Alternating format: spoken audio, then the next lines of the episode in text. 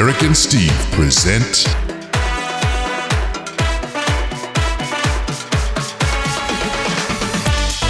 You heard it here second.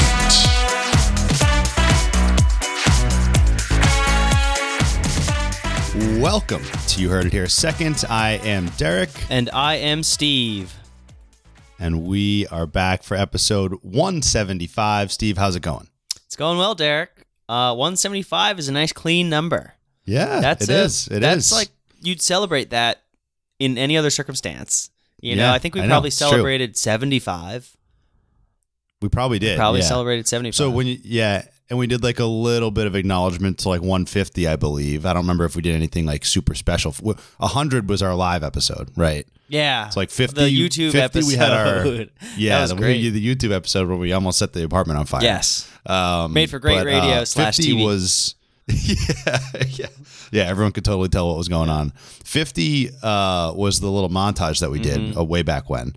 75 we probably had some minor little celebration Yeah. for. 100 was the YouTube live. I don't think 125 was anything. 150 I think we acknowledged, but I don't remember doing something fancy for it. I feel like we were going to Um, try to do that you know- like secret murder mystery Yeah, podcast. that was 150 I Yeah, think. and then You're we right. just that was 150. Stopped Yeah. doing it for like six months because almost a we just year. yeah because we just yeah. couldn't put that together. because we were like, oh, we're gonna make the we're gonna make the murder mystery. Yeah. Because I mean, it was like that was like We were a little too ambitious. it was around. cr- We were Yeah, a little we too were a little too, yeah, we were we were too ambitious. Yeah. you um, so 175 is here. 200 though will Oh, yeah. will have to make sure it gets its due. That's a- 200 has to get its due. So That's a dumb amount of Um, podcasts. That's so many podcasts. yeah, Holy crap! Especially when they're they're not like short either. No. So, That's a lot of hours. um, we're, we're closing so yeah, in on we'll have to do the math to figure out.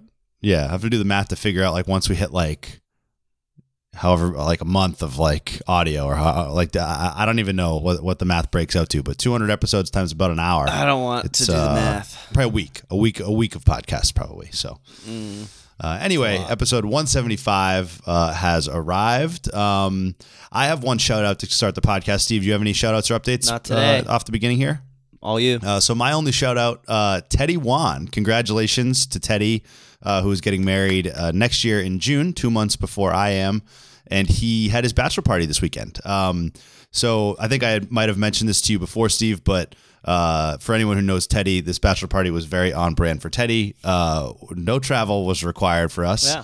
Uh, the the the weekend started on Thursday night. We went to Coogan's for for one dollar beers at Coogan's uh, and watching Thursday Night Football. Um, then uh, Friday we had a whole bunch of festivities, one of which I'll talk about in my final drive. But lots of uh, fun uh, spots, but all around Boston, like Seaport, um, then then over to Faneuil Hall, things like that. And then Saturday was BC football game day. That's what Classic. Teddy wanted for his bachelor party. Mm-hmm. That's that's that's what he wanted, and that's what he got. Uh, he got a unique 2 p.m. start time for BC football, Mm. Yeah, which is right. like very odd. Like 2 p.m. is not a normal time, but it was on the CW on television, which I think is why it was an odd time The slot. frog. That's the old frog. T- Yeah, yeah. Um, and so uh, and BC football got the win, which uh, we we aren't really going to talk about today, but uh, a much needed win for a very struggling football program. So, So true. Uh, not struggling as much as their opponent, uh, University of Virginia, who is now 0 and 5 this year. But uh, we take the wins where we can get them against Holy Cross and Virginia. So, um, but anyway, uh, that kind of picture perfect weekend for for what Teddy wanted, and so congrats to Teddy Cool. and uh, our friend Rob was actually also there, who was on uh, the podcast last episode with us. So, Cool. uh, so it was, it was a good weekend. Nice. So Congrats, shout out Teddy. again. Congrats to Teddy. And Good good job putting it all together. Uh, and more to come when I revisit in my final drive. One of the highlights of the weekend, which is uh, a place that we went that uh, is very cool that I'll talk about. So You've um you've you reminded go. me that There's I have a shout yeah. out. Uh, Oh, there if you go. shouting Perfect. out bachelor love the parties. reminded shout I would like to shout out Brooks Nicholas. Shout out. We had his bachelor party. I had back back to back weekends of bachelor parties, and I am still yeah. hungover. Um, Key West was an. Uh, we went to Key West. Crazy time. He has a great bunch of friends. Um, total total, uh, debauchery. Uh, but it was really really fun. Shout out Brooks and his bachelor party, and shout out Sean Cornell who similar to um, Teddy's, we did a local uh, bachelor party. We rented Airbnb locally on Saturday. He wanted to go. He went to USF, so we wanted to go to the USF Alabama game. Mm, yep, so we went yep. to USF Alabama. Really close game. Really fun atmosphere. Um, and then we grilled out, went to um, the Hard Rock and gambled. So it was a really really fun time. So shout out Brooks and Sean. There you go. And oddly enough, and now the triple reverse, your reminded no. shout out reminded me of another shout out, which I feel obligated now that you mentioned your bachelor party the weekend of the USF Bama game. Uh, the same day, I have to shout out Steve's parents and Steve's family that came to our tailgate that day uh, for Florida State versus Boston College. They love you Uh, guys. It was a very, it was a near hurricane day, um, but the weather actually ended up turning out way better than people expected it to. Like, like, like all week there was talk about whether the game would get postponed or something, you know, and everyone's like, what are the odds that Florida State comes to Boston and the hurricane's going to be in Boston for for this game? But it really turned out to be kind of what it feels like happens every time there's like a hurricane threat in Boston, which is that it doesn't end up being really anything. Um, Same- and so the game went off without a hitch. But uh, but yeah, your uh, Steve's parents arrived with uh, with his aunt and some other uh, friends and family were there, so it was it was a good job uh, hosting them and being able to meet up and uh, keep that tradition alive when they come uh, to BC for the game. They So, love that. They love that so much. They like, and they're like, we don't Yeah. want to impose. We just want to say hi. Like, no, they love it. They want, they want to see it. Especially this time, this time especially was in no way imposing. We didn't have like a very big tailgate. They actually, you know, we were kind of like it was getting a little lonely. We didn't have a lot of people there because the weather was just like not uh, conducive to people planning Yeah. for it. And so we had uh we had plenty of space and plenty of plenty of food and drinks and and it was great. So uh, and a near BC upset, but we uh, didn't get the upset that day. So. So there you go. There's the triple shout out to start the show. Oh, actually, you Um, reminded me did what- my No, just kidding, just kidding. Move on. Next. I was Let's going to start, say we can just we can just go on and on. Um, so without further ado, let's get right into it with sports. The Monster Jam. All right, so getting it started with sports, we will uh, go. We have a, there's a there's a method to our madness with the order we're doing Yes. things today. We're going to end end with football uh, in the sports segment. We know So, what's going on in uh, football. We know, and we'll talk yeah, about it. Everyone, yeah, we, ha- We we have to deal but with it. So it. hold your horses. We're burying the lead a little bit. So uh, we'll start it off though with uh, what, from the sports perspective, is probably a bigger deal than football at this moment. Though maybe not as many people are tuned into it uh, just by the nature of the sports, but. Baseball, uh, Steve. Give us Let's a little update on where baseball is at. Baseball's uh, in with a the playoffs beginning great soon. place, Derek. the The Rays made the playoffs. The uh, Orioles made the playoffs, and the Blue Jays made the playoffs. So the three Yeah. powerhouse teams in the in the AL East made the playoffs, and the two bottom dwellers are Yeah. out. And the two bottom dwellers are the New York Yankees and the Boston Red Sox. Just terrible Yeah. baseball teams. Just I mean, what are you going to say? You, you bottom. There's not much to say. You know, the, the bringing up Yeah. the rear. So, Yep. um, it's a great day for baseball. The playoffs are set. Um, baseball, Derek, I think you and I feel the same way.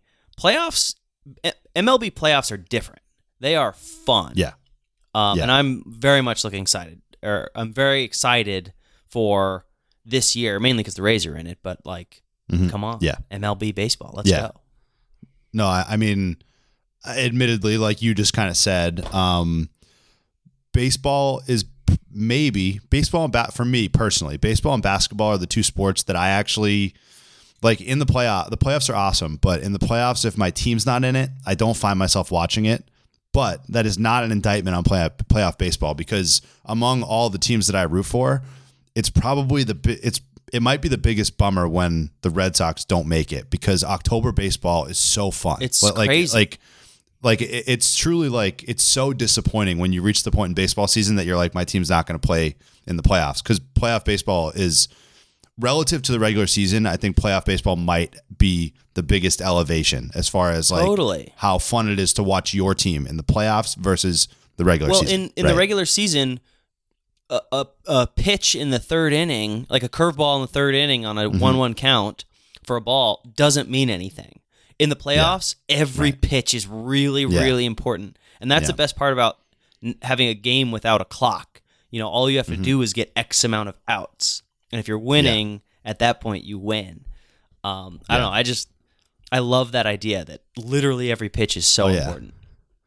Well, and just the vibe and like part of this, what I'm about to say might be more specific to me than you because of the region, but like there's like just when I see a baseball game when either A, I can see their breath Like, I can see I can see the player's breath and they're wearing long sleeves. That doesn't- or, that doesn't work like here even, Even I, no, but but but there's but they Rays still play playoff games like in New York Yeah, or in Boston or wherever, right? And you still have that association, like or or like even something as dumb. This is going to sound stupid, but like when first when it's pitch black at first pitch, Yeah. like that doesn't happen in baseball season. It's sunny at 7 p.m. all baseball season, but then you get to the playoffs and like October 15th, like in the World Series, it's like it's not sunny at 7 p.m. It's like got a different feeling of like heightened intensity to it. Yeah. So there's just all these little things about playoff baseball that I feel like have these differentiators from the regular season that are just so it makes it so much different and the energy is just so high. And you know, now in this era of the pitch clock and like kind of the things that keep it expedited, the pressure I feel like will be a little ramped up because it's going to be it's like while you may not have those moments of like long drawn out tense like pressure, it's going to it still has to all fit in, right? And so you have those like it the the same amount of pressure is being fit into this like what this year has been less than 3 hour games, Yeah. right? So I, I think like adding that element it should be interesting as well. Um No, playoffs start tomorrow. The Rays have the three o'clock game, which is absurd and annoying. Uh, but it is what it is. You have to Mm-hmm. Yeah. Mm-hmm. get all the games in. I get it, but th- three o'clock, three o'clock, and then if needed, three o'clock. You know, you can't you can't give them an eight o'clock right. slot every once in a while. yeah. Um, yeah. So, uh, Rays play the. Ra- I'm not going to go run through the playoffs.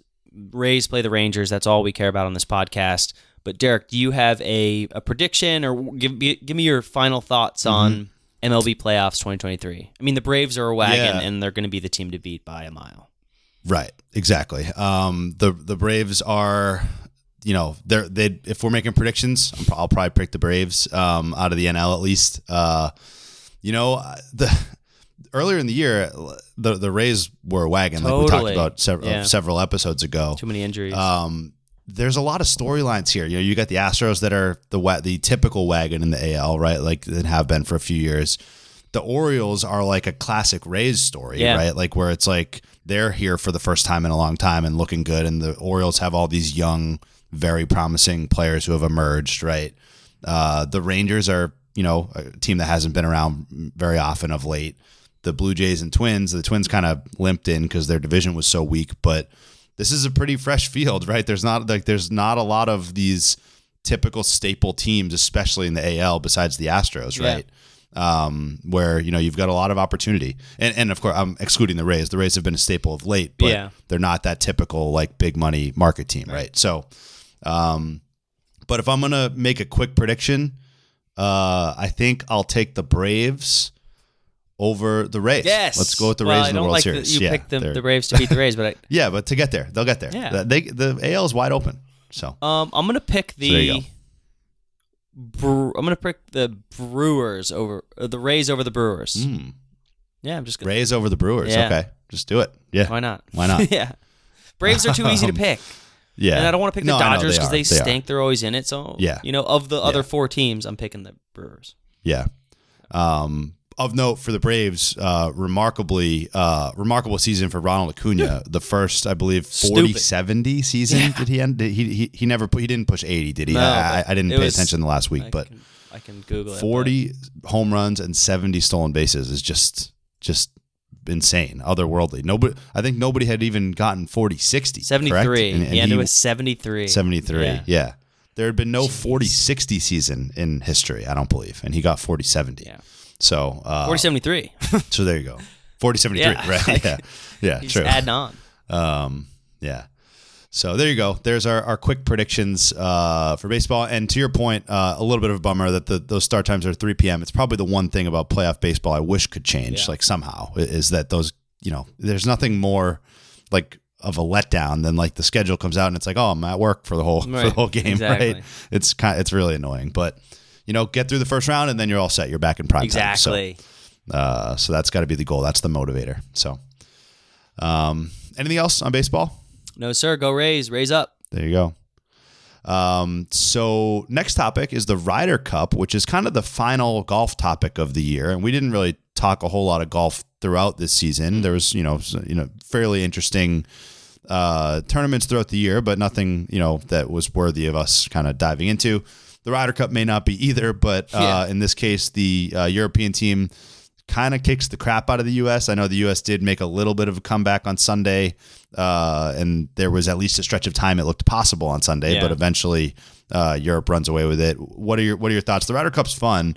What were your takeaways this year as far as uh, how that went? I will say that. So I don't watch golf. I, I, I enjoy it. I like the personalities, but I, I just don't watch any of the tournaments. Don't follow who's winning. This was all over my social media. Like who, like the Eur- Europe winning by a ton, and then um, then U.S. coming back, and there, there's like some drama with Rory McIlroy yelling at a U.S. caddy who was in his way. Like it- it made it interesting and fun, but it seems kind of like all this stuff, and we'll talk more about this when we get to football, but all of this stuff that you see now seems kind of manufactured.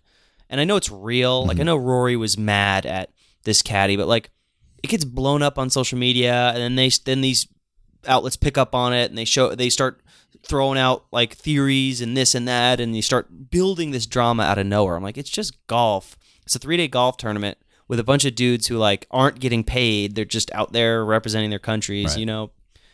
So I liked it, but I don't know. It it it means nothing to me. Like this like drama or the U.S. losing affects my life mm-hmm. in no way. These guys are gonna go back to playing an individual sport, making 1000000s mm-hmm. of dollars. It'd be like like a tennis tournament. You know, it's I have no mm-hmm. for whatever reason I don't have this like mentality of having to root on Americans in golf when they're all playing an individual sport. hmm Yeah. Yeah, I mean it it kind of does lack that like tie into the mainstream picture of golf, right? Like it's like it's sort of like an all-star exhibition or at least it can feel that way. Yeah. Like I know there's bigger stakes to them, but like I think the players do uh, care a lot about this tournament uh, and they care about making it and there was some controversy when the teams came out that the that the US team was poorly picked. Like a lot of people were unhappy with the captain's selections and then they go out there and they get steamrolled the first two days of the tournament and it's like okay well you know maybe that's what that what that's what happens when you don't necessarily pick the players that have played the best this year right Yeah.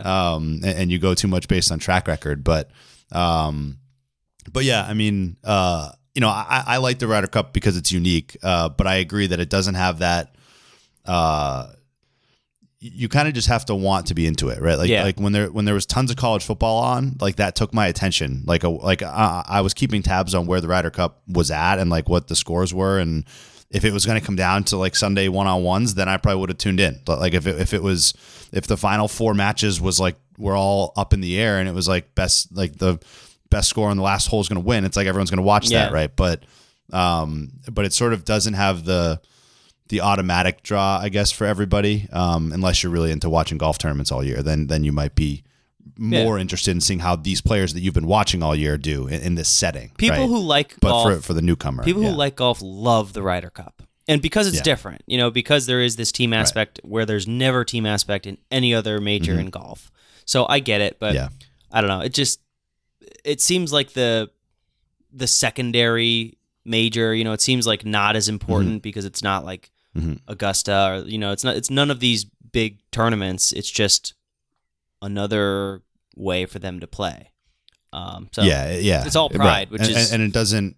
Yeah, exactly. It's you're not playing like no player is playing for like a championship, a major championship or anything like that. It's it's just Yeah. for the team, you know, the team uh, environment of it. And then there's also the other thing that I'll say is that both the team aspect of it and just like the format, like like because you don't get a lot of different format in pro golf, right? Right. Like you get mostly stroke play, like that, which you know, stroke play oftentimes results in like one guy's like ten strokes ahead of everybody on Sunday, and it's kind of boring.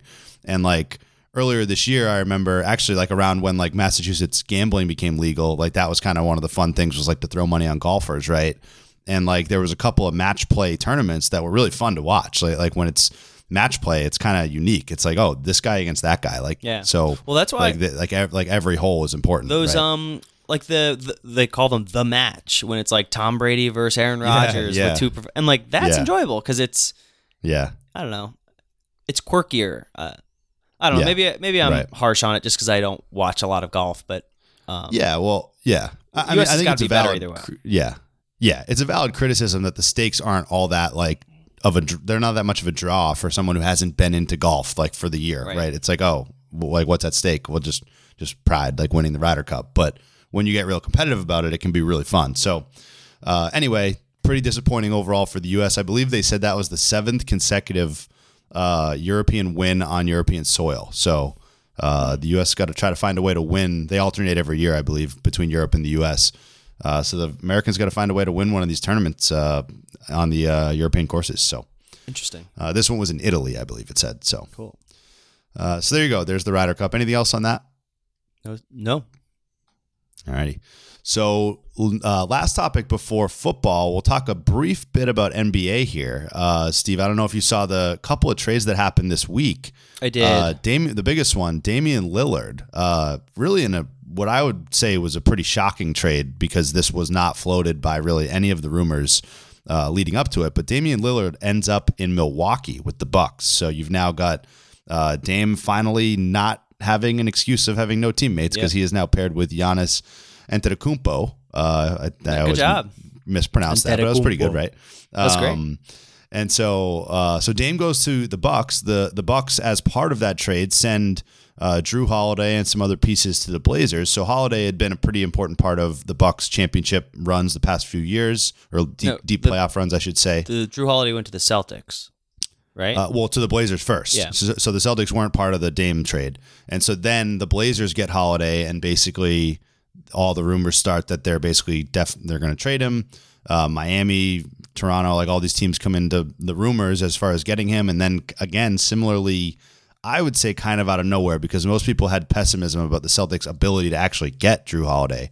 Uh, they end up getting him. They they send uh, Malcolm Brogdon and Robert Williams, who's their one of their pretty uh, promising younger players that people are you know very athletic, like shot blocker.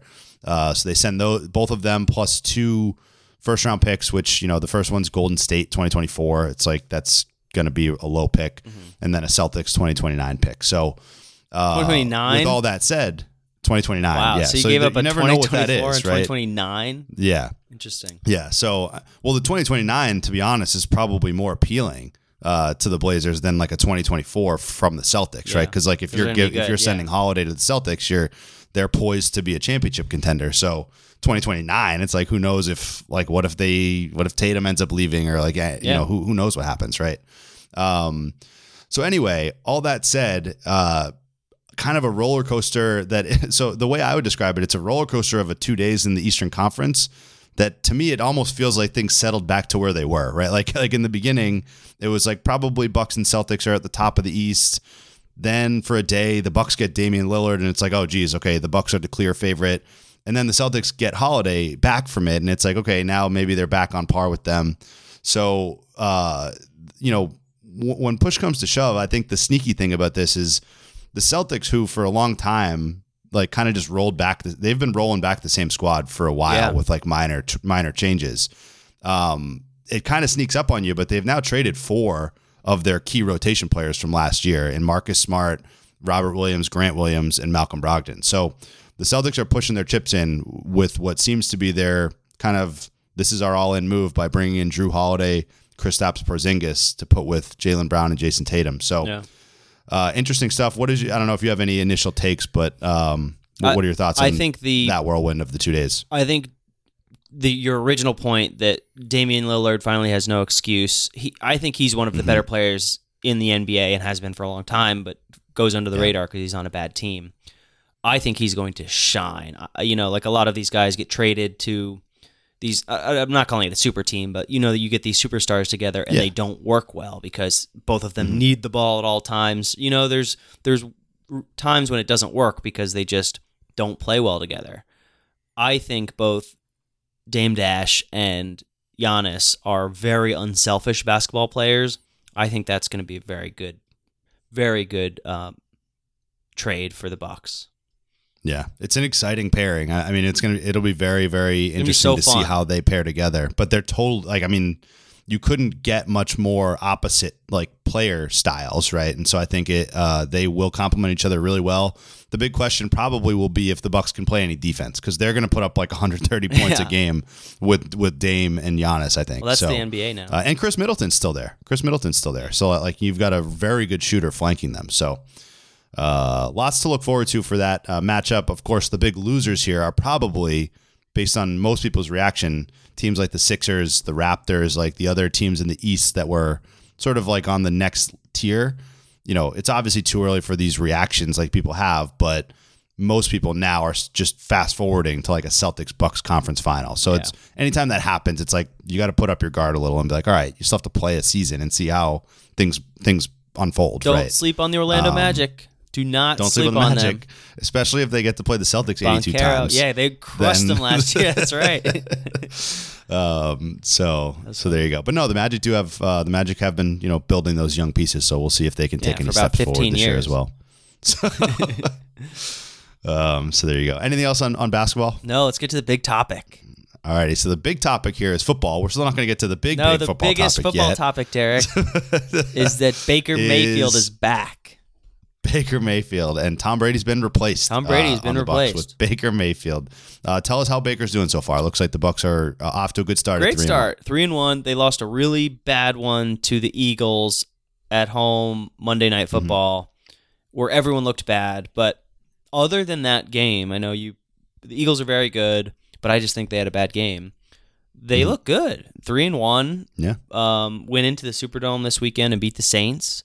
Our division's pretty Yep. bad. We've played three bad teams. You know, if you if you think the Saints are good, I don't know, but we've played the Vikings who stink, the Mhm. um, Bears who really stink, the and the Saints and lost to the good Yeah, team right, Eagles. right. So, but everyone's it, people are excited. I just got a text from a buddy Yeah. th- uh, today who said, "Should I buy a Baker Mayfield jersey? Don't call me crazy." I'm like, he's he's brought a bit. We haven't had like this kind of quarterback in a long time. Mhm. Um, Yep. We had Brady who was wonderful. Jameis wasn't really that quarterback. He was just kind of like a big Ben Roethlisberger. You know, he he was Mm-hmm. he, he didn't really extend plays, and when he did, he threw it straight up into the air, hoping that anyone would catch it. Where Baker, like, he reads a defense, he moves, like he avoids Mm-hmm. sacks. He just it's a it's a fun team, and I, I'm Yeah. I'm Team Baker. I, I think he's got a raw deal He's fun. I across mean, the league, yeah. so I, I'm glad he's succeeding. Yeah. Yeah. I mean, I don't know if anyone's sitting here making the argument that Baker has like a, you know, first team all pro like ceiling to him. Like, like he's not like he's not he's not a Hall of Fame quarterback, right? But he is a gamer. He- you know, he, he he keeps you in games. He he extends plays the way that some of these other quarterbacks have, but he's not reckless really. Uh, he's gotten a lot better with the recklessness, I he's think, smarter since with the earlier football in his than career. I thought. Yeah. Yeah.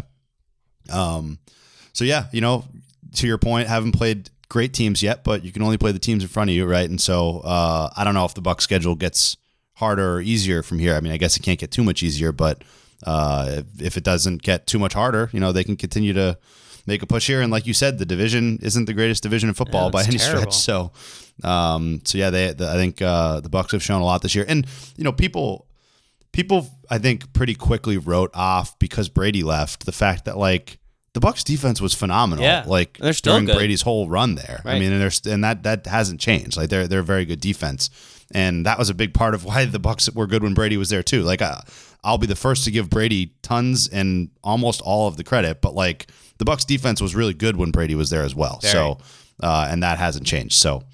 Uh, so yeah, Bu- Bucs looking good. Uh, top the NFC South um, to start the year. It's, it's looking good. Love to hear it. So Um, do we want to talk about the Pats, or do you want to just put in a little like you know, I'll just I can briefly. I mean, health check? I- How- I am su- not one to overreact. I, I'm not one to yeah. I'm not one to overreact uh, too drastically. Uh, obviously, the the Patriots game on Sunday was an absolute you know nightmare for the Patriots.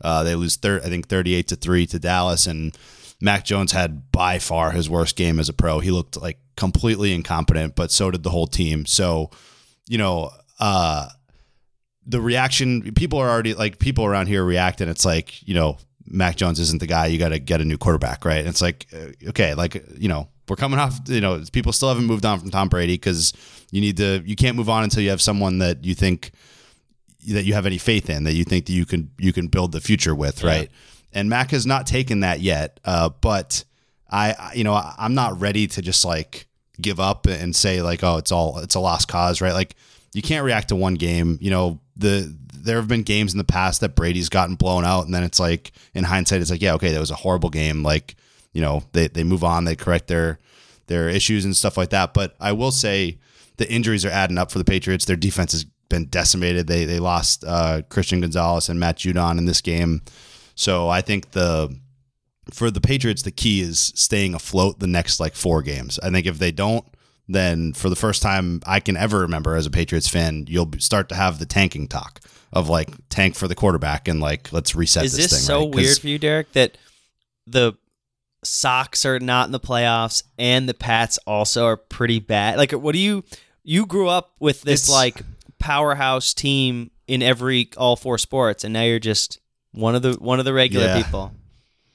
Yeah, you know, it's uh it's not I mean it it is it is weird, but there's been a this isn't the first year this has happened, right? Like the the since Brady left, the Red Sox have only also made one playoff appearance, I think, uh, in that 2021 team that surprised people. Um so the, you know, the Patriots though haven't been this bad, you know, Yeah. yet. Uh, although although uh, I did see the other day, which I kind of forgot, this is the third straight year they've started one and three. Um, so the the past two years they they kind of righted the ship mid season to at least be competitive toward the end. Yeah. So that's kind of what I mean when I say staying afloat for the next four or five games is critical. Um, they have a it's a pretty manageable stretch. They have a Saint the Saints coming up, like you mentioned. Uh, like if, if you're going to do a positive spin zone, right? The Patriots have their three losses are against very good teams, right? They lost to the Eagles in week one, the Dolphins, like the they, they lost the Dolphins 24 to 17 and the Dolphins went and put up 70 the next Yeah. week, right? So like the by by comparison, it looked like wow, I guess the defense was actually pretty good against Miami. Uh, and then losing to Dallas, who was coming off a game against the Cardinals where they should never have lost. And it's sort of like you you always look at that game when a team like a way better team loses, and it's like oh geez, like they're not going to lose like that again next week, right? So I kind of had a bad feeling as soon as Dallas lost that game to the Cardinals, but um, so yeah, we'll see. But I think I think as long as they can, you know, it's critical for the Patriots to right the ship against some of these weaker teams coming up. Like they got the Saints, the Commanders, I think, like the Colts. Like they're they're not bad teams per se, but teams that you're going to have to beat if you're going to keep your season alive. So. We'll see. I'm not. I haven't pressed the panic button. I'm just uh, my hands hovering over it. So, so we'll, we'll, we'll keep you posted. Um, in other Um, news, just yeah. for a fun fact for the people, uh, the Bears, the Chicago Bears, have not won a Yeah. game since Elon Musk bought Twitter, which is now It's not X. great. No, yeah, it's Yeah. bad. I mean, Would like you have the date? Do you know when he did that? When did he buy that? Like, 2021. Uh, wait, no, when was it? Yeah, well, so they didn't go winless last year, but it must have been sometime during last season. Um, yeah, certainly not great. And because the Bears had April. Uh, oh, okay, yeah. April so 2022. yeah, so not great. Uh, I'm assuming uh, 0 for in the preseason and now 0 and 4. Um, and and, th- and a game this past weekend that they were up 28 to seven Oh, that's only one. uh, that's only against one. against what? Nothing. Go ahead. um, uh, a game that they were up 28 to 7 against another winless team uh, is is tough. It's tough to not hold on to that for your first win. Um, so yeah, the Bears are uh, are not uh, the model franchise at this point in time. Justin Fields Uh, might not be, the tanking guy. as well. So yeah, that is true. He might not be, and, and, you know that quarterback class is looking worse and worse. Uh, despite the fact that Zach Wilson actually did have a little bit of a redeeming game last night against the Chiefs, but when you look at that class right now, uh, besides Trevor Lawrence, you've got Trey Lance, Justin Fields, Zach Wilson, Mac Jones. None of which Oh, I mean, Trey Lance is, is a third string quarterback now. And that was a big deal. I Um, remember they were all like, "Which are you gonna pick? Which of these like Yeah. studs are you gonna pick? Besides pick?" Trevor, Right. Like, Trevor was the Exactly. obvious number one, and then it's like who's after Trevor, Right. right? We ha- I think we had that you know, the conversation on the podcast. Yeah. Yeah. And the 49ers. eh, And so, you know, I will say one quick return to the Mac Jones conversation. Like, and this past week made it a little bit harder to make this claim, but like going into this week, and I still might feel this way. The 49ers that draft traded up to get Trey Lance, and that just he got hurt, and then that Brock Purdy showed up out of nowhere, and like Brock Purdy's not like an amazing quarterback, but he has not lost yet for the 49ers. And like, I think you could make a pretty reasonable argument that Mac Jones would have pretty similar success to Brock Purdy had he gone to San Francisco. Well, like yeah. that team The team's is just like that team is insanely good. Yeah. Uh, and, and they just need a quarterback that just can like m- make simple throws and like that. That's kind of what the 49ers have had for a while, right? They had Jimmy G before uh, Brock Purdy. So, um, They just need a anyway, They need a yeah, Brad that- Johnson. that- Tampa Bay Bucs. exactly. Brad Johnson. Um, but so yeah, that that draft class, it was like who's who's going to go when, like which quarterbacks do you take? And it turns out, you know, Zach Wilson at two was was way too high. Trey Lance went three. Then I think Justin Fields went like 12 and Mac went 15. So, you know, none of them have particularly uh, taken the reins. I mean, even Trevor Lawrence hasn't lit it up yet either, but I think people still feel relatively okay about his future. Yeah. But, um, but yeah, so the Bears, though, not looking uh, too great, and Justin Fields uh, continues to struggle reading defenses and putting it all together. So, not great for them. Um, Really bad. But yeah. Uh, any other thoughts on the Bears? No. Or maybe anybody that was in the stands for them two weeks ago or for that game. was that uh who was that? That was the first game that uh, that Taylor Swift attended. Oh So- God. well, we might as well do this. So, So, uh, of course, we'll lead it in this way: is the biggest story in all of sports and all of pop culture, unfortunately, are now the same story. um, is Taylor Swift, and we've got we got a question in the DMs basically about it. So we're just gonna yeah. talk about it in the DMs because I don't want to because we could Yeah. we could put it in football and then it would be in sliding our DMs and then we could also talk about it in pop, pop culture. culture, which is bad and I don't want to do that. It's the whole point of, of the conversation we're about to have. So So we're deciding not to be a part of the problem, or only to be a small part of the problem. we're going to talk about it and slide into our DMs. That's what we're going to do. That's it. So here we go. So why don't you slide in my DMs? What? My DMs. In my DMs. What? My DMs. What? All right. So the DMs, uh, we have two questions today. The first one comes from Murph. Murph, thank you so much for the question. Uh, I don't know how we would have broached this topic without the question. So Murph asks, did Travis Kelce put Taylor on the map? That's Yeah. the question from Murph. Yeah. So, So this this is I th- I'm sure you've seen it. The the yeah, yeah. Uh, there's like an um, internet meme where boyfriends ask this to their girlfriends, and the girlfriend's like, "What? No, she put him on the map. Are you crazy? He's about to blow up." Like it's she's very Yeah. she's very like clearly the bigger star, but the the guys pretend that Travis Kelce's a bigger star. Um, I well, I want to hear your thoughts about all of this. The tr- the Yeah. Taylor Swift, Travis Kelce saga. Um, yeah. So uh, there's a lot of thoughts to go around here. Um, we can start. With, why don't we start with the low hanging fruit and the obvious stuff, and then we can we can tackle it a little deeper. Uh, it's obvious that that there are two parties here that are making a lot of money. Okay. So right, like that's one thing. There's two parties that are gaining a lot of publicity, making a lot of money, successfully doing a lot of promoting. Okay. So that's one thing In a very short amount of Um, time. in a very short amount of time, uh, in a very in your face way. and in a, in, a, in a Um, very important time for both of them when they're both doing the thing that makes them the most money, which is touring Correct. and playing football. Correct. So what? So a very very convenient relationship timing. I'll say that. um, now, uh, so all right. So let's start there. What are, what are your initial thoughts? Because I could just keep talking about it, but let's, so that's let's I love the conspiracy. step. I love the conspiracy theory angle of this. Um, but I'm gonna say overall, I hate this so much. It's giving me such. Oh, we, I we I could we could have done a hater alert. We could do a hater alert. Oh yeah, I could yeah, do a yeah. hater alert on this because I I truly am, and I like Taylor Swift. You know, like I I I have no problems with her.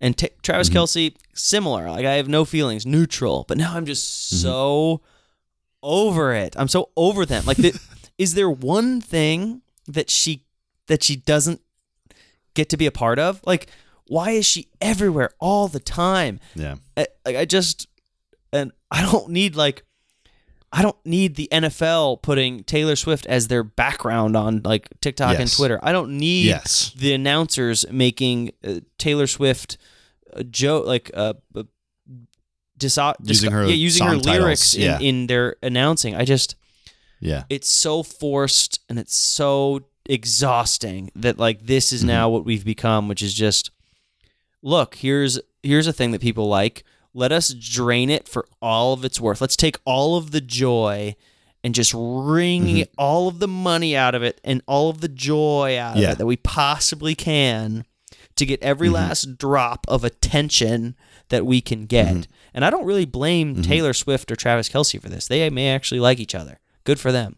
But Possibly, yeah. Possibly. To your point, we'll see. No, no, Uh, no, yeah. no, no. yeah. No, so, so yeah. Uh, like I'll, I'll go backwards because that's why I didn't want to dive fully in because I wanted to give you your intro thoughts I as was well. going. I was churning. My like the so when I say possibly, I'm not. I, I I am what I would probably call like a partial conspiracy theorist, right? Like, Yeah. do I think that this whole thing is cooked up in a lab? Like, no, I, I don't think that. Uh, like this started in July, I think it was, when Travis Kelce like made a comment about going to her show and like trying to meet her, and like he didn't get like a friendship bracelet or like Yeah. whatever the original story was. It was way back in July, and this thing like didn't progress much at that point in time, right?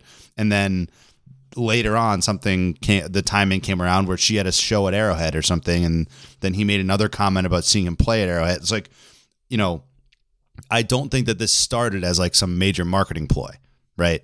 What I do think is that as soon as one side or the other picked up any of the traction on this, like once once Taylor acknowledged this or once I mean actually really I, I think that had to have been the way it started was that Taylor slash her whether it was her or whether it was her PR people that were like, this is an opportunity. I don't know how, I don't know. But once it began, that's when it began to get insufferable. Like it's, it's not that it came out from the beginning as like, in my opinion anyway, like some totally hatched plan that was like, we, this is how it's all going to go. But then all these conveniences start happening, right? And it's like Taylor Swift, who like, has not been at an NFL game like ever that Yeah. we've seen, like right, is at two in a row, like in, in like a you know conveniently in two games Conveniently, that next going- to Blake Lively, who is the most universally loved female by other females in the history of of humandom. For whatever Yeah. reason, those Taylor Swift and Blake Lively are the two most liked personalities yeah uh, for to female. At least that's my Yeah. understanding. And like now they're just Yeah. happen to be together. Look how fun! And Ryan Reynolds, everyone loves Ryan Reynolds. You know, Yeah. And Blake, Yes. Blake Lively's husband. Yeah. I get it, but Yeah, no, it's true. And like, and so, you know, now all of a sudden, these two coincidentally going into them, you know, you look at the schedule, probably the two easiest games on the Chiefs' schedule, the two most ripe games for no one to watch because like because the Chiefs are are going to blow the other team out, like a forty-one to nothing win against the Bears, and like again, the Jets played well on Sunday night, and like that was a surprise. I think the Chief, like the people thought the Chiefs were going to blow them out as well. And to your point about like wringing every last dollar out of this situation, right?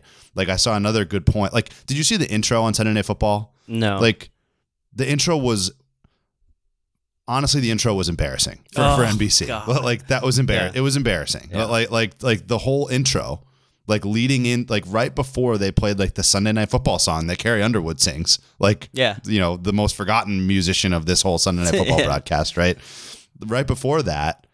It's like a whole segment about Taylor Swift and like they're playing her song "Welcome to New York" because the game's in New York. So like, what a coincidence of there on that one, right? And like the the point that someone made is like this would be so much this would be different. Li- like you like t- to your point about wringing the money out of it we're talking about sunday night football which has been literally unrivaled in ratings for like 15 years. Yeah. like sunday night football does not need a ratings boost. It has never needed a ratings boost. It's going to win the ratings every week right? And and for for it to be shoved just like constantly like in the pregame in the in the broadcast in the postgame uh, adam schefter was tweeting about the fact that taylor swift was going to be at the game. Like i mean th- it's like the nfl to your point changing their their twitter bio their twitter header picture to taylor swift and they made their bio a song lyric. Like this is not just like it's so overt that it's it's plainly like not possible to deny that there are marketing and legal people that are involved in this relationship and the way it's being promoted. Like Yeah. it's just They- it's they just would not, not- deniable. the NFL would not be able to use her likeness without her permission. Like Yeah. that's a fact. Yeah. So they can't. Yeah, like right. they, it, the NFL had to say, "Hey, Taylor Swift, can we use your face? Because it seems to be that we're gaining a lot of popularity right now because you're dating one Mm-hmm. of our stars." And she said, "Yes. What can you do for me? Show me on TV every thirty. She, pro- I don't know what's going on behind the scenes, but what's going on in front of the scenes, on the scenes, is terrible. And like I said, I like Taylor Swift and I like Travis Kelce. Yeah, I have no but problem. I don't Yeah. want.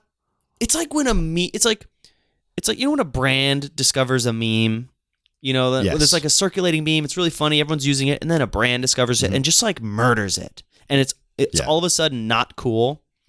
The NFL is doing that. They they cranked it to eleven, and they're also they also have the most exposure of probably any brand in America right now. So they're just Mhm. oversaturating America with this Yeah. cringy, gross, weird obsession with Taylor Swift. Mm-hmm. And if you like Taylor Swift, fine, but she just doesn't have to be everywhere all the time. And the way the NFL is doing it is so cringy and weird and Yes. forced. It's it just especially because they're the NFL. Like like especially because they're the like in all seriousness. Like if somehow and like it's almost not even you almost can't even imagine it happening because of how like when you try to imagine this happening, it actually highlights how ridiculous it is by the NFL the way it's been going. But if you just imagine for a moment that this was happening in like the NHL, but like if there was a player in the NHL that was dating Taylor Swift and the NHL was like doing the same things and capitalizing on it, I would almost I would almost understand it more yeah. because they would stand to have a ton of boost from it. The NFL needs no boost. Nobody like needs to know more about the the fact that the NFL is happening and and like who the Chiefs are and like not like none of this like this is like you you said the word oversaturating like that like that's what this is like this was an already completely saturated market of interest right and now you're just shoving like another thing into it and you know to your point that like And two things Travis that- Kelce gained Two things Yeah. that don't me- mesh very well. Yeah. You know, like yeah uh, and and this is like that like oh like male frag- fragility like you can't have females like in your sport like no i Yeah. just like they don't work together like football has its arena and pop culture and like taylor swift has her arena and like meshing them together is like it's like each piece each half each side is only getting half of what they like. Like ta- mm-hmm. like the the Taylor Swift fans are only getting half Taylor Swift in this like weird low look she's dating this man who's playing football for the Chiefs. And the football fans are like why is Taylor Swift in every cutaway scene? Every time mm-hmm. there's a touchdown we focus on Taylor Swift and every pregame story is Taylor Swift it's just they don't mix well and I don't think them as a couple mix well I actually said that early on I was like oh, they don't feel like they don't mix well as a couple um, interesting okay yeah more to the I don't have cons- really thoughts on them. I don't have theory. thoughts on them as a couple, but like, but because that's the thing is like my thoughts on them have nothing to do with them as a couple. Like, uh, I, I I truly don't have any thoughts on that. And and like you said earlier, they might like each other. I I, I am not saying that like the whole thing is fake from that standpoint, or that it won't last. Like maybe that maybe this whole thing turns into them like being together. Like I, I am not saying anything about that being like a, a plo- like a like a, a facade or anything. It's more so that whatever has happened, like whatever started, like whatever began, has been so absurdly exploited and burned to the ground. Yeah. Or like and and just shoved in our face, right? That I you know, I don't know. And again, I go back to the fact that the these two weeks that it's happened and and like Feels like I think that we would agree that this it feels like two years and it can't go on for two, for more than two more weeks right? Like it will not work. Like there's no way they do that right? Unsustainable. and so I, I I come back to you got the Bears and the Chiefs uh, sorry the the Bears and the Jets. Like those are the two games. Like would this fly like for NBC to do this if it was like the Chiefs Bills. and the Eagles, like like a Super Bowl rematch, like would that have worked? Like for them to be showing Taylor Swift the whole game, like like because that's because the Chiefs Eagles is your product as the NFL, like like that's your that's your your grade A product. Yeah. Would the NFL have have uh, this sounds harsh, but I'm going to say soiled their grade A product, but like. But seriously, by not making it about football, right? Like, like would they have done that for like a grade A primetime football matchup? I don't know. Turns out they didn't have to decide because this conveniently happened when the Chiefs had their two easiest teams on their schedule, right? Right. So I don't know.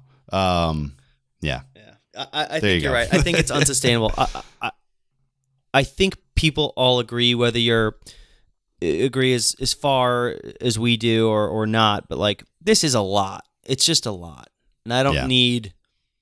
I don't need all of that. I just don't need all of it. yeah, just too much. Kind of like take. She can have two months agree. where I don't have to hear her name. May- maybe even one month. Yeah. maybe two weeks. Well, I, I, people could cover her all they want, just just not while I'm watching football. Like you know, you know, it's like I mean, it's just like it just has nothing to do with football. You know, it's like you, you can people can. I don't care if TMZ reports on it. Great, like TMZ can report whatever they want. That's that's the thing.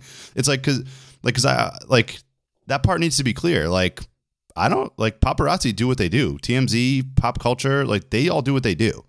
When it becomes the opening segment of like NBC's Sunday Night Football broadcast, that's like okay, now you're just like now this is becoming like you are clearly capitalizing on this, And right? it feels weird, not because it's Taylor Swift, be, but it because it feels like it's uh kind of a selling out. It feels like the NFL's yeah, like yeah, like we are not big enough, so we need this attention. You know, like we right.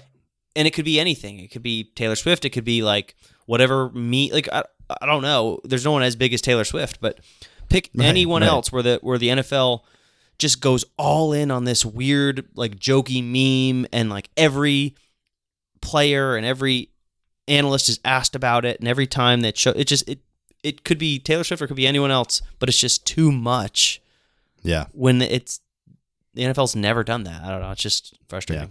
it's it's weird. It, it's it's off brand for the NFL by a lot. Like it's very not their brand, Yeah. right? Like and so that's what's kind of surprising about it. But It's like dorky and So, uncool. okay.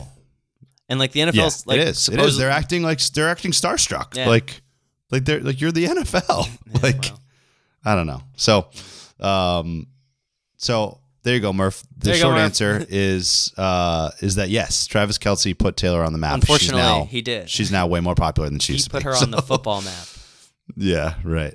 Um anything else? I hope the answer is no on on that topic. From me, no. From everyone else in right. the world, yeah.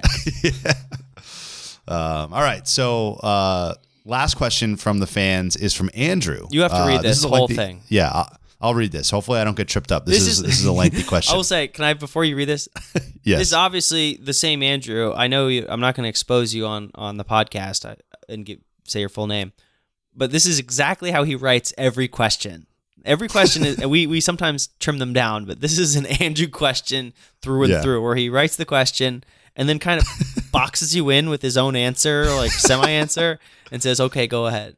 All right, Yeah. you can read it. So we can consider it a challenge to try to unbox ourselves if Yeah. we want. But so here's the question: In which of the four major pro sports in North America do you think the head coach slash manager moves the needle the most for the team? Moving the needle can be positive or negative, so a coach making the team worse also factors in. You 100%, you know, Andrew adds this Yeah. here. There's a new line, new new paragraph in the question. You 100% want to say NFL, but you might be wrong. No amount of coaching can change a team's fortunes the way quarterback play can. So he So- he builds in what he doesn't want us to talk about, which is Yes. Right. you know, fine. Or- Maybe yeah. Okay, Right. maybe we'll Yeah. maybe you're right, and we'll talk about something else.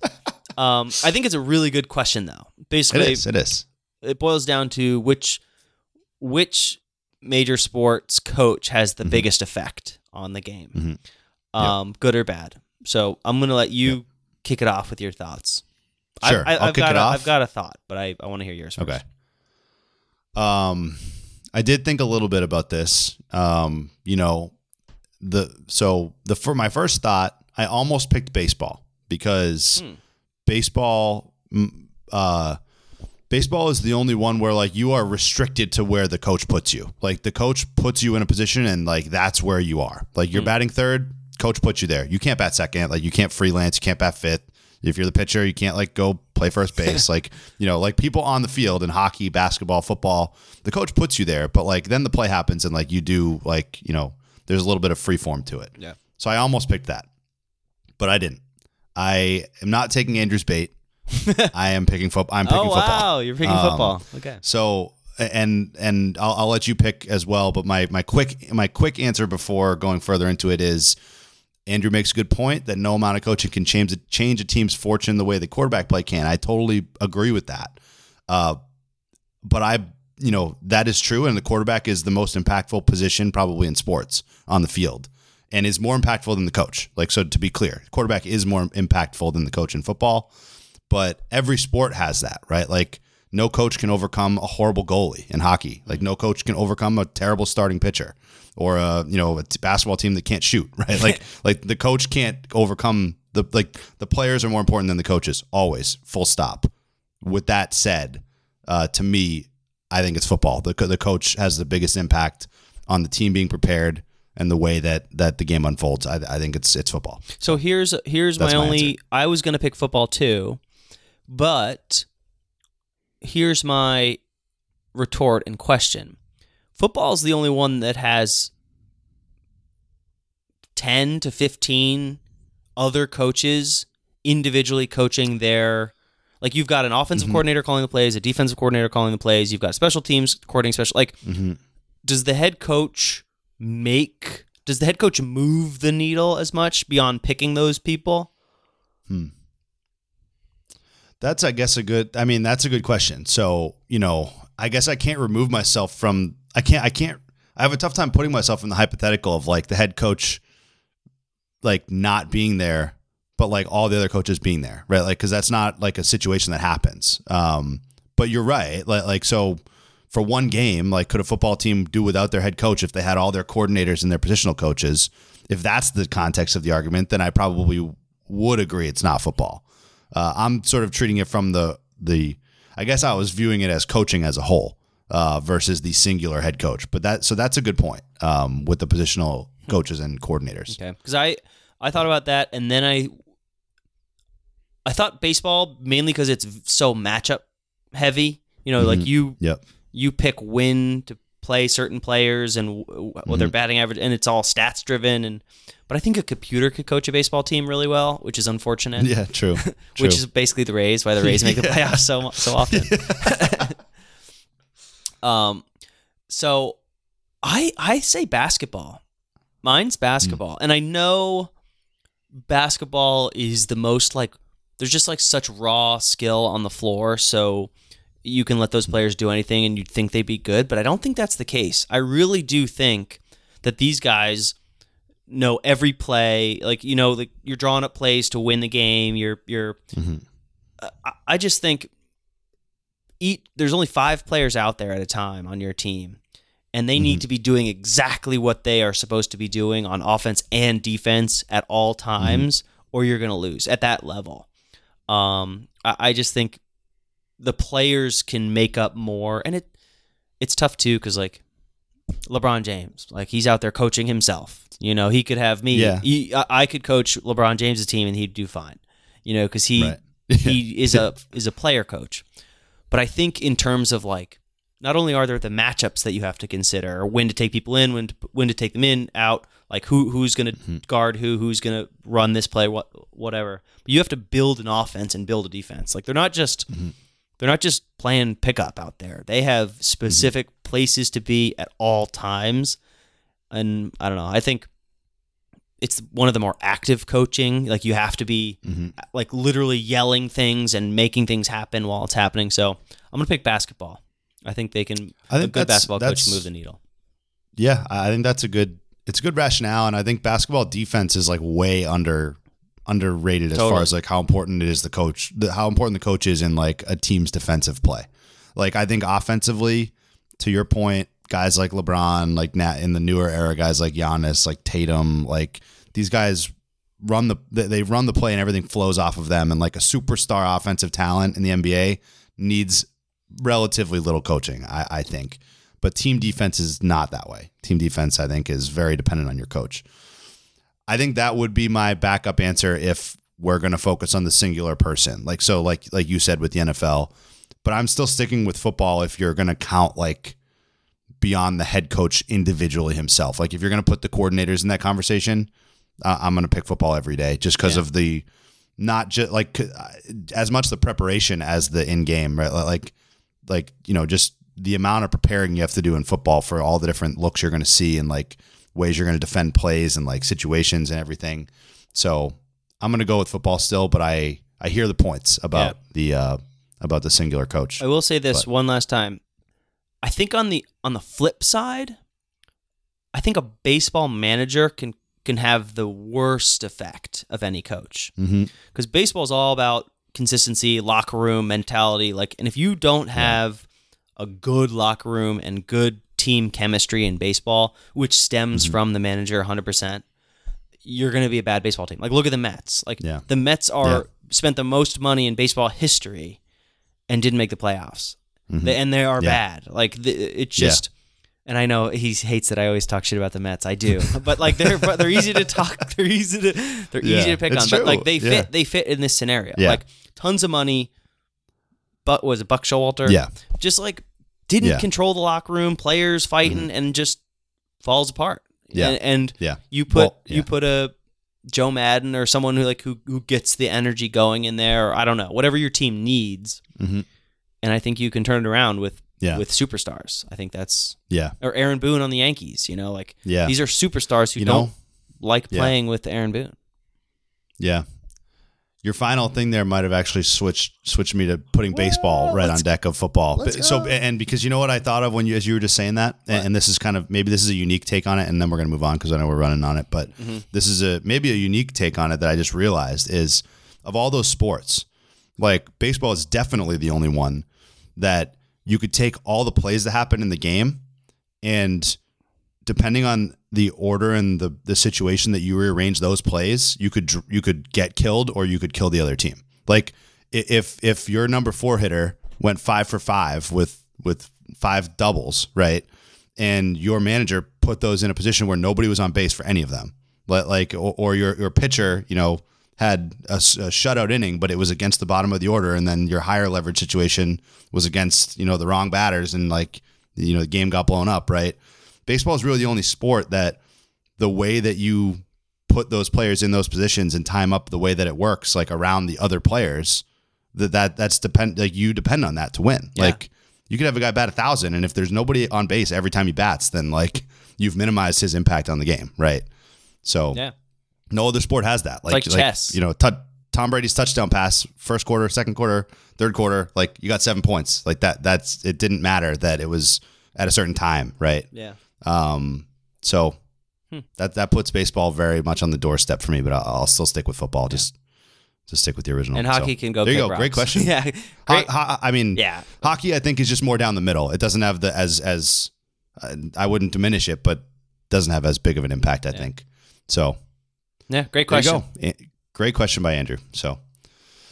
So that'll do it for the DM section. We'll go into the last couple topics before the final drive. We have a couple miscellaneous ones. You want to kick off the uh, the first one? I do. Um, so I, I am shocked, Derek, that you had not heard of this before. I hadn't. we were talking I've about this before the podcast, but the Las Vegas Sphere, which is the Mm-hmm. world, well, it's America's newest um, music venue, the coolest new music venue. If you if you have not heard of the Las Vegas Sphere, you're living under a rock, and you should Google it immediately. It's this giant, like giant, massive dome that is. It's almost like it looked fake. Like when I started, I saw it, I was like, no, that's Yeah. fake. That is that is CGI. That doesn't exist Yeah. it's a giant dome that is a TV screen, like an LED super high def TV screen that's like the size of a skyscraper, and it uh, it shows it turns into a basketball, it turns into a little face, and like it, it looks super super realistic. It looks photoshopped. Like if you if you look at the Las Vegas skyline and see it, it does not look real. That that was just the outside. So the that was months ago that it revealed, and all these cool people are freaking out over how cool it is. It's actually on the inside a concert venue, and it hosted its first concert either last night or two nights ago, and it was U2, of course, because U2 is is ubiquitous. They're everywhere. Um, is that the word ubiquitous? They're I think so. Yeah. they're Uh, everywhere. Yeah. Yeah. Uh, Hmm. yeah. Anyway. Present. Yeah. Yes, that's the word. effervescent is that one? No, it's, it's well, that could be it too, but ubiquitous is, is, is was correctly used. cool. um, so U2 first concert, and the videos from it are jaw dropping. I, I, Yeah. I'm I saw these clips on TikTok that blew me away. Like I, it looks like it's the year three thousand. It it is so far advanced in terms of technology that I cannot wait to see what they Yeah. do with it. Because this is the first one, and if you look at the videos, sometimes they they the sphere look they change it so it looks like you're outside, like sky and and landscape and, and sun and it's beautiful. And sometimes it's designs and fireworks Yeah. and sometimes it's like crazy weird like hypnotic stuff. And it's uh, just the the opportunities and the you know you can foresee just how cool this could be and just Yeah, the right. first usage. So I'm I'm stoked for the sphere. it sounds weird, but it's one of the cooler things I've seen in Yeah. a long time. Yeah, it, it seemed it's yeah. It was like it was like sensory overload. Like looking at the videos, it's like I, I you kind of. I almost don't. I don't know how I'd feel about it until I actually was there. You know, like and, and experiencing it to see, um, kind of like, like what I thought about it. But it's it's insane. Uh, like the the possibilities seem endless, and it's sort of like, it's sort of like almost that virtual reality, like like the the push towards virtual reality, but there without any like attachment. Right? Yeah. Like you don't need to be wearing glasses or like you know, it's just like you're in another place, and Yeah. it like is hyper realistic without like you being in some other like comfort zone of like wearing something or wearing goggles or glasses or anything like that. It reminded me of like Um, those, yeah. you know, those like dream sequences where like a person will appear and it'll just be empty blank white, and then all of a sudden Yeah, they'll like yeah. snap and they'll be somewhere else. You know, it's like oh, you're in a dream and you're in a white room with nothing around, and all of a sudden you're somewhere else. Right. It it felt like that, like a room that can become anything. right. Yeah. Right. I can't wait to I can't wait to visit. I want to go see it so bad. Yeah, I, I'm, I'm guessing the shows are expensive during the early going to uh, to get to see it, see a show there, expensive. but definitely on the bucket list. So, so there you go, the Las Vegas Sphere. If you haven't heard of it, now you can uh, do some YouTube searching and see uh, see what some of those videos look like. So, uh, there you go. And then the last topic, uh, everybody's favorite, I think, is I that think right?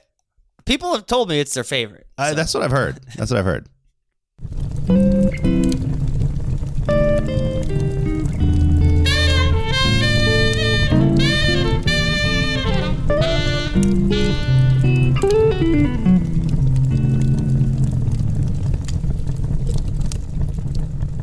Okay. So we have got we have gotten solicited feedback. I should not have solicited it because don't ask things you don't know want to know the answers to. But that that is too long. That the intro to Cozy Yeah. Book Corner is too long. Uh, See, I some don't know how people to shorten it though. It's so cozy though. It's too Like, cozy. What are you gonna do? Yeah. Just sit back, relax, and enjoy it. Um, I could speed it without removing any of it. I guess we could speed it up. no, because that's too we'll see. hectic. It's not cozy if it's too Yeah, fast. right. Exactly. Exactly. The So- fire would sound all fast forwarded. Yeah. So anyway, we hear you. It's too long. Some of you like it. Most of you don't. We hear you, but deal with it. The, the good thing is you can just press the if you press 15 actually this is a fun fact you know the 15 second forward that's Yeah. how long the sound effect is it's 20 seconds Okay. so perfect. So just There next time Boom. we say everybody's favorite, just 15 seconds. boom 15 seconds then you Okay. can start hearing Steve talk about books Okay, so today's Cozy Book Corner is Hellbent, which is the sequel to The Ninth House by Leigh Bardugo. So The Ninth House is that book I talked about a few months, a month or 2 ago. Um, Yale secret societies doing magic. Um, it's actually cooler than it sounds. They, she creates a really cool world. Um, uh, slight fantasy twist, but much more based in reality. So it's actually pretty neat, um, and not as like fantasy if you're not into that stuff. Um, that being said, the sequel not as good. It's just much more plot driven. It's just I liked the world, I like the characters, I like the magic. You know, you, you feel like you're learning about all this new stuff, and then all of a sudden, the second book is like, we're going on an adventure, and we're going to hell, and we're coming back, and we're fighting demons, and we're we're fighting vampires, and we're it's just much more like quirky and cheesy and campy because and it the first one felt real and dark and scary and the first this one felt a bit more like like a fantasy novel which isn't bad but not what i had come to expect from the ninth house. That being said i will absolutely read the third one. I think they're well written they're super interesting and unique so i'm on to the second one. The third one's not out yet. Um, i will read it when it comes out who knows when i don't know if it's scheduled but yeah um, Right. Hellbent by Leigh Bardugo, uh, the sequel to The Ninth House. Highly recommend The Ninth House, and then you'll want to read Hellbent because it's a cliffhanger. I give Right. it 76% Steve Nicholas avocados. So right. It's not good. not terrible, not not great. Um, let me see what I gave The Ninth House really quick. I think I gave that like a 90 or something. yeah I, th- I think I think you I remember you was a five-star a book. pretty positive review of it. Yeah, Mm, I gave that an 85. yeah, it was pretty. 85. 85. Okay, 85. yeah. Real good book. So Um, so there you go. Ninth House, followed by Hellbent, the two books in the series so far. Leigh Bardugo, um, worth a read if you, if you like the idea. You, you you could do worse. right there you go. I mean, hey, when two books in a series are both over 75, Yeah, not too bad. You know, Yeah. Pr- pretty Good. solid series then. exactly. the If you're, look, if you're looking for two books and want to wait for a third, this is your this is your theory. This is your series. Perfect. Um, so there's your there's your cozy book corner. Hellbent. Uh, give it a give it a read. So that brings us to the final drive. Steve, you want to go first or you want to go second? Whew, it's been quite a ride, Derek. Uh, yeah, I want to go second. second. All right, I will go first. Returning to what I started the podcast with with Teddy's bachelor party. Uh, on Friday, we went to a place called Flight Club in Seaport. Steve, have you heard of Flight Club before? I think there might be other locations, but I'm not Flight certain. Club. No. So, Flight Club uh, in the Seaport specifically is what I'm going to talk about. Uh, is basically a darts bar. Like it's Oh. it's uh, it- but it's not bar. like a dive bar. It- It's not like a dingy dive bar that you'd imagine playing darts at. It's very tech forward. Uh, so basically, you you know you rent a, a booth like with the dartboard, and it's fully uh, it's a real dartboard with real darts. So it's like a cork and Yeah. and actual metal darts. Like it's not like one of those like electronic ones. Which are the worst. But Those everything are is the worst. everything is yeah, those are the worst. But everything is tech forward and there's like a set of cameras that are set up around the board so that everything you throw, it registers it and like keeps your score. And so you pick on a little tablet, like you pick the game you want to play. Then you can like randomize the teams or like sign everybody into teams or play individuals, whatever you're gonna do. And it like the the screen up there's like a big TV like above the dartboard, and it tells you who's up, and then you throw, and like it knows what you hit. Like it just the cameras are like very precise, and like it's even though it's a real board with no like electronic component to it, like it uses those cameras to Yeah. know what you hit. Um, and then there's like there's also cameras facing you. So like when you hit like a bullseye or something, it goes like action replay and it like shows you like a slow mo like video of you throwing the dart and like everyone's reaction. So like we had no idea that was happening at first. So like the first time it happened, like it caught everybody's like natural reaction like on camera. That's funny. Um, and it's just like a, it's it's very cool. They you know they have servers that come around. They had you know good like appetizer style things. Like there's a bar around the corner, or your server brings you drinks, whatever you do.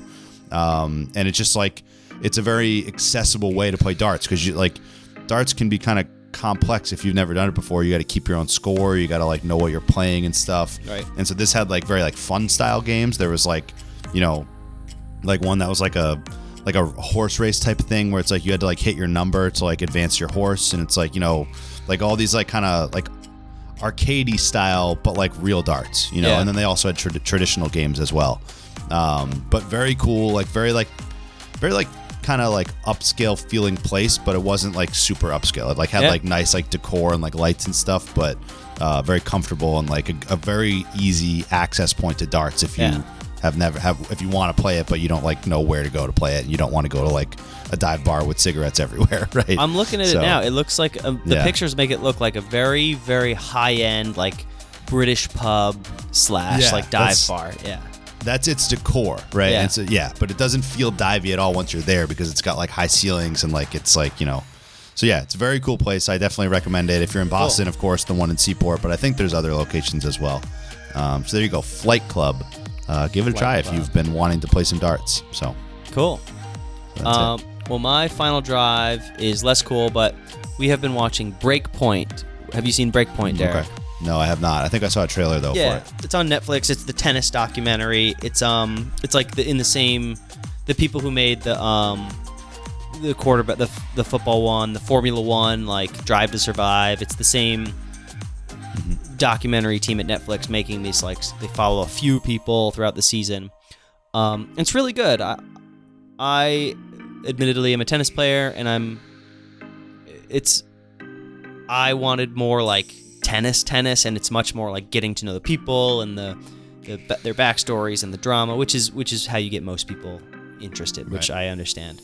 Um, but it was the first season. They get they have a very good mix of tennis players with good personalities, so it's worth a watch.